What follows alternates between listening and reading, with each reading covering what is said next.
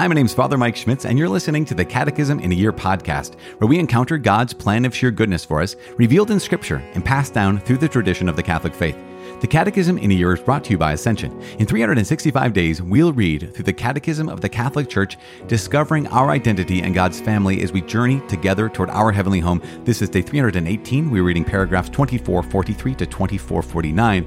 As always, I'm using the Ascension edition of the Catechism, which includes a Foundations of Faith approach, but you can follow along with any recent version of the Catechism of the Catholic Church. You can also download your own Catechism in a Year reading plan by visiting ascensionpress.com slash CIY, and you can click follow or subscribe in your podcast app to receive daily updates and daily notifications because today is day 318. Again, paragraphs 2443 to 2449.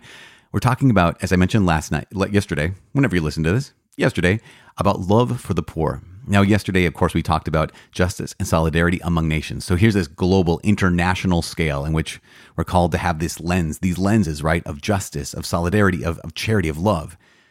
And also, here today, the church says, let's key in on this and have a lens that is the lens of God. Because God has a lens that He has a particular love for the poor. And this is going to be convicting. So, for so many of us. Now, in the last couple days, we've talked about different political systems or economic systems. Today, yep, there, there are some big ideas, but it is one of those days that brings up, hopefully, some challenges. And we ask the question okay, so then if this is the truth, and it is, what does that mean for me? If I'm called to cultivate a love for the poor, how do I do that in my life right now? And that's what we're going to look at today. And so let's pray. Father in heaven, in the name of your Son, Jesus Christ, in the power of the Holy Spirit, you, you, God, humbled yourself in the person of Jesus. You humbled yourself to become one of us. And not only one of us, you humbled yourself to become among the poorest of us. And you revealed your heart. You've revealed your heart over and over again in Scripture. You, you have revealed your heart over and over again in the teaching of the church that you have a particular love for those among us who are the poorest, the weakest, the most in need. God, give us a heart like yours. Give us a heart to see people the way you see people. Give us a heart to love the poor the way you love the poor. And in our poverty, Lord, let us be loved by you. In Jesus' name we pray. Amen. In the name of the Father, and of the Son, and of the Holy Spirit. It is day 318. We're reading paragraphs 2443 to 2449. Love for the poor. God blesses those who come to the aid of the poor and rebukes those who turn away from them. Give to him who begs from you. Do not refuse him who would borrow from you. You received without pay give without pay. It is by what they have done for the poor that Jesus Christ will recognize his chosen ones. When the poor have the good news preached to them, it is the sign of Christ's presence. The Church's love for the poor is part of her constant tradition. This love is inspired by the gospel of the Beatitudes, of the poverty of Jesus, and of his concern for the poor. Love for the poor is even one of the motives for the duty of working so as to be able to give to those in need. It extends not only to material poverty, but also to the many forms of cultural and religious poverty. Love for the poor is incompatible with immoderate love of riches or their selfish use. As St. James writes in chapter 5 Come now, you rich, weep and howl for the miseries that are coming upon you. Your riches have rotted, and your garments are moth eaten. Your gold and silver have rusted, and their rust will be evidence against you and will eat your flesh like fire. You have laid up treasure for the last days. Behold, the wages of the laborers who mowed your fields, which you kept back by fraud, cry out. And the cries of the harvesters have reached the ears of the Lord of hosts. You have lived on the earth in luxury and in pleasure. You have fattened your hearts in a day of slaughter. You have condemned, you have killed the righteous man. He does not resist you. St. John Chrysostom vigorously recalls this, saying, Not to enable the poor to share in our goods is to steal from them and deprive them of life. The goods we possess are not ours, but theirs. The demands of justice must be satisfied first of all. That which is already due in justice is not to be offered as a gift of charity. St. Gregory the Great stated When we attend to the needs of those in want, we give them what is theirs, not ours. more than performing works of mercy, we are paying a debt of justice. The works of mercy are charitable actions by which we come to the aid of our neighbor in his spiritual and bodily necessities, instructing, advising, consoling, comforting, are spiritual works of mercy, as are forgiving and bearing wrongs patiently. The corporal works of mercy consist especially in feeding the hungry, sheltering the homeless, clothing the naked, visiting the sick and imprisoned, and burying the dead. Among all these, giving alms to the poor is one of the chief witnesses to fraternal charity. It is also a work of justice pleasing to God. St. James states in chapter 2 He who has two coats, let him share with him who has none and he who has food must do likewise. But give for alms those things which are within, and behold, everything is clean for you. If a brother or sister is ill clad and in lack of daily food, and one of you says to them, Go in peace, be warm and filled, without giving them the things needed for the body, what does it profit? In its various forms, material deprivation, unjust oppression, physical and psychological illness and death, human misery is the obvious sign of the inherited condition of frailty and need for salvation in which man finds himself as a consequence of original sin. This misery elicited the compassion of Christ the Savior, who willingly took it upon himself and identified himself with the least of his brethren. Hence, those who are oppressed by poverty are the object of a preferential love on the part of the Church, which, since her origin, and in spite of the failings of many of her members, has not ceased to work for their relief, defense, and liberation through numerous works of charity which remain indispensable always and everywhere. Beginning with the Old Testament, all kinds of juridical measures, the Jubilee year forgiveness of debts, prohibition of loans at interest, and the keeping of collateral, the obligation to tithe, the daily payment of the day laborer, the right to glean vines and fields, answer the exhortation of Deuteronomy, which states, For the poor will never cease out of the land. Therefore, I command you, you shall open wide your hand to your brother to the needy, and to the poor in the land. Jesus makes these words his own, saying, The poor you always have with you, but you do not always have me. In doing so, he does not soften the vehemence of former oracles against buying the poor for silver and the needy for a pair of sandals, but invites us to recognize his own presence in the poor who are his brethren. When her mother reproached her for caring for the poor and the sick at home, St. Rose of Lima said to her, When we serve the poor and the sick, we serve Jesus. We must not fail to help our neighbors because in them we serve Jesus. Right there we have it, paragraph 2443 to 2449. As I said, this is so good. It is so good and convicting because we recognize paragraph 2443. This goes all the way back to the Old Covenant. It's all through the New Testament. God blesses those who come to the aid of the poor and rebukes those who turn away from them. This is so important. In fact, it becomes these works of mercy in 2447, the corporal works of mercy, right? The feeding the hungry, sheltering the homeless, clothing the naked, visiting the sick and in prison, burying the dead, giving alms to the poor. Those become the test in Matthew chapter 25. The test is Did you do that? Did I do that for the least of my brethren? Did I do that for the least of these? As often as we have done it for the least of these, we've done it for Jesus.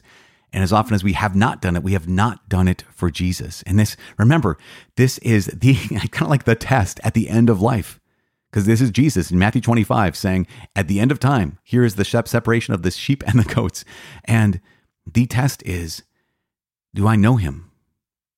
In the sense that, have I served him in those who needed to be served, or did I ignore him in those who needed to be served? Remember those people cry out, Lord, when did we see you hungry or naked, ill or in prison, and not visit you or visit you? And he says, as often as you did it or didn't do it, for the least of these, you did it or didn't do it for me. So we realize this is so important. This is critical for our eternity. In paragraph 2444, it notes this. It says the church's love for the poor is part of her constant tradition. This is something that is, you know, yes, it goes on to say that there have been times when the church's members haven't haven't always lived this way but this is part of the church's tradition is to care have a preferential love for the poor just like god has a preferential love for the poor there's one story actually i think it was back to the third century give or take pope sixtus ii was the pope and there was a young man from spain same named lawrence and he was essentially a deacon at one point the emperor at the time valerian he captured the pope and while during the mass and had him beheaded. And then he turned to this Lawrence, this you know, this Spanish Catholic man, this deacon, and he said, "Okay, here's what I he, here's what I demand." He demanded this deacon or archdeacon, I guess more technically, to turn over all the riches of the church, and he gave Lawrence three days to round up the the, the riches of the church. And so here's what he did: uh, Lawrence sold all the church's vessels, gave the money to the widows and to the sick. He distributed all the church's property to the poor. So he he took whatever wealth that church had at the time. Again, this is the third century, and this is under persecution. So he took the church's vessels, whatever property distributed, gave them to the poor. And then Valerian had given Lawrence three days, and Lawrence to, to do what? To hand over all the riches of the church.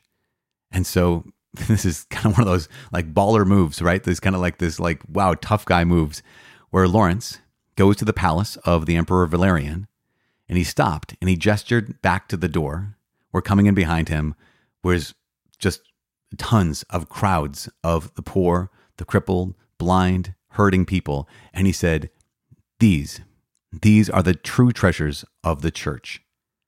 And this, this recognition, of course, that that is that's that's how we're supposed to look at this. That's how we're supposed to look at the poor and the crippled, the blind, the lame, the people who are neediest among us.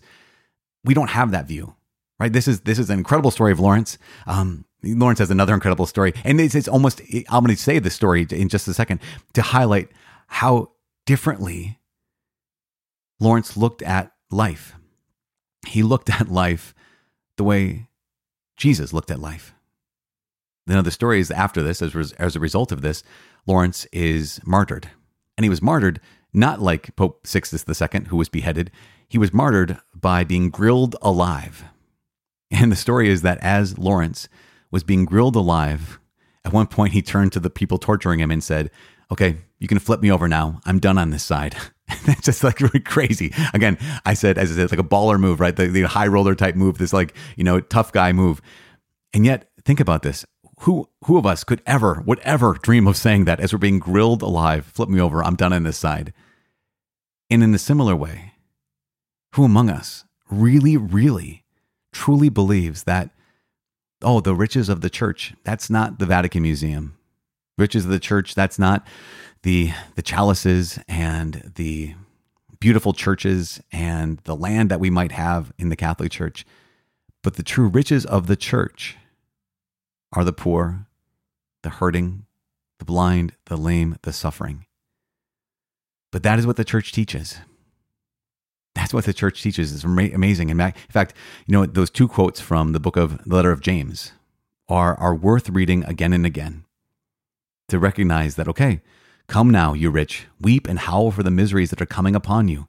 Your riches have rotted and your garments are moth eaten. Your gold and silver have rusted, and their rust will be evidence against you and will eat your flesh like fire. Just, and the conviction too that, you know, St. James goes on to say, He who has two coats, let him share with him who has none and he who has food must do likewise. Remember, we had that quote from St. Gregory the Great, who was a pope, and he said, he said this, he said, When we attend to the needs of those in want, we give them what is theirs, not ours. More than performing works of mercy, we're paying a debt of justice. And this is a remarkable thing that here's how the church sees this. The church sees caring for the poor, yes, of course, as an act of love, as an act of charity. But at the heart of it is an act of justice. When someone has nothing, to give them something is simply giving them what they're owed. When someone has no coat, to give them a coat is simply giving them what they're owed. When someone has no food, to give them your food is simply giving them what is owed to them. And this is the crazy, like so challenging, so challenging truth of the Catholic Church. And what we have to do is we have to, how, how, do, how do we say, okay, God, give me that preferential love you have? Give me that love that you have for those among us who are the weakest, those among us who are in most need. Remember what mercy is? I think we talked about this before, but let's talk about it again. God loves us, God pours out his love for us. The highest form of God's love is mercy. And what is mercy? Mercy is the love that we need the most and yet deserve the least. Mercy is the love we need the most and deserve the least. And so here is God who has poured out his mercy upon us, his love that we needed the most, right? In his forgiveness and his reconciliation and in giving us, remember the very first days of this catechism in a year where we talked about the fact that God is so good that he's made us his adopted sons and daughters by his life, death, and resurrection. This amazing poured his Holy Spirit upon us. We did nothing to deserve this. In fact, we deserve it the least. And yet it's the love we need the most. Similarly, that's why the church teaches that this is an act of justice, not strictly speaking, an act of love. That to take care of the poor is what we owe them. And again, like, well, how does that how does that look in in practice? I I don't know. It looks different in every in every person's life.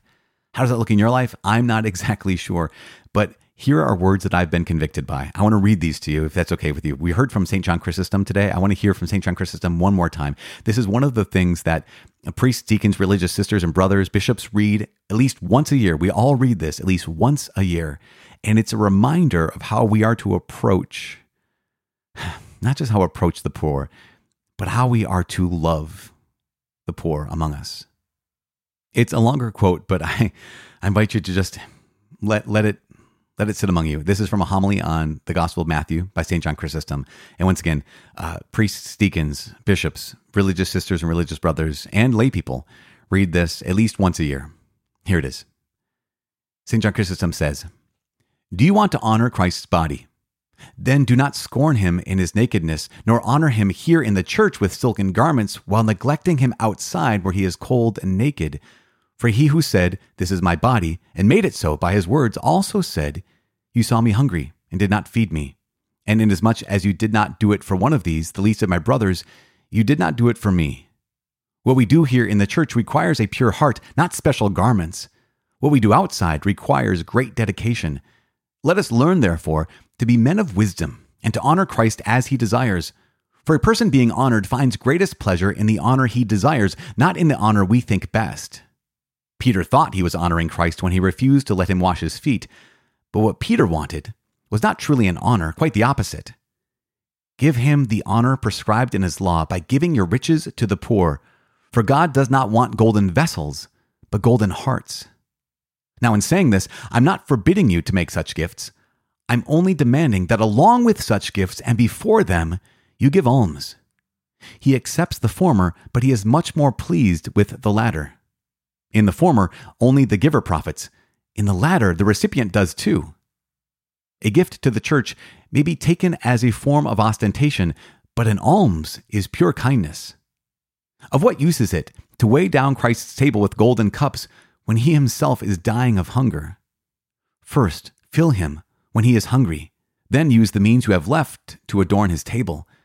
Will you have a golden cup made, but not give a cup of water? What is the use of providing the table with cloths woven of gold thread and not providing Christ himself with the clothes he needs? What profit is there in that? Tell me, if you were to see him lacking the necessary food, but were to leave him in that state and merely surround his table with gold, would he be grateful to you? Or rather, would he not be angry?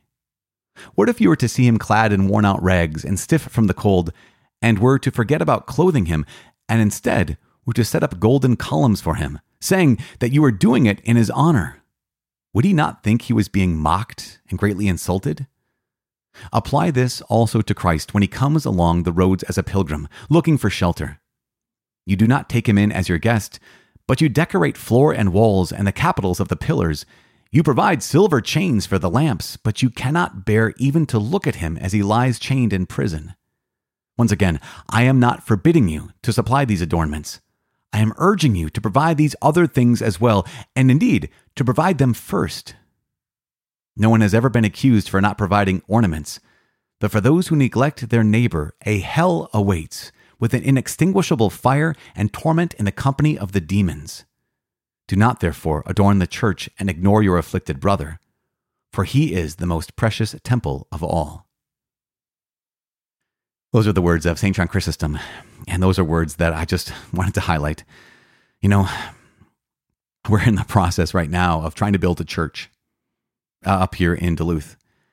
And so I'm meeting with people and saying, would you like to support this, this work? And this work, I believe, is very, very important because this work will supply the spiritual needs of thousands upon thousands of young people who will come to this university here in Duluth, Minnesota. And yet at the same time, St. John Chrysostom's words are still true that we want to have a beautiful church where people can pray. We want to have a beautiful church where people will be drawn by the beauty, drawn by the truth, and be drawn by the community that can be built around that inside that church. And at the same time, we recognize that St. John Chrysostom says, yeah, build your beautiful churches, you know, have those beautiful things, but don't forget the poor. Don't forget to clothe Jesus. When you're interested, here I am, interested in adorning his altar for the sacrifice of the Mass. Remember, as St. John Chrysostom said at the very beginning of this homily, he said, The same Lord, the same God who said, This is my body, also said, You saw me hungry and did not feed me. And inasmuch as you did not do it for one of these, the least of my brothers, you did not do it for me. So we need what do we need? What we do in the church requires a pure heart, not special garments. What we do outside requires great dedication. And so here's my prayer. My prayer for all of us is that while we have beautiful liturgy, while we have beautiful churches, and while God willing, we get to build a beautiful place, as I said, for generations of young people to come and encounter the Lord and that their lives be changed. We can't, I can't forget the fact that God has called all of us to take care of Him in the distressing disguise of the poor. So please know that I am praying for you in this. please pray for me in this. My name is Father Mike. I cannot wait to see you tomorrow. God bless.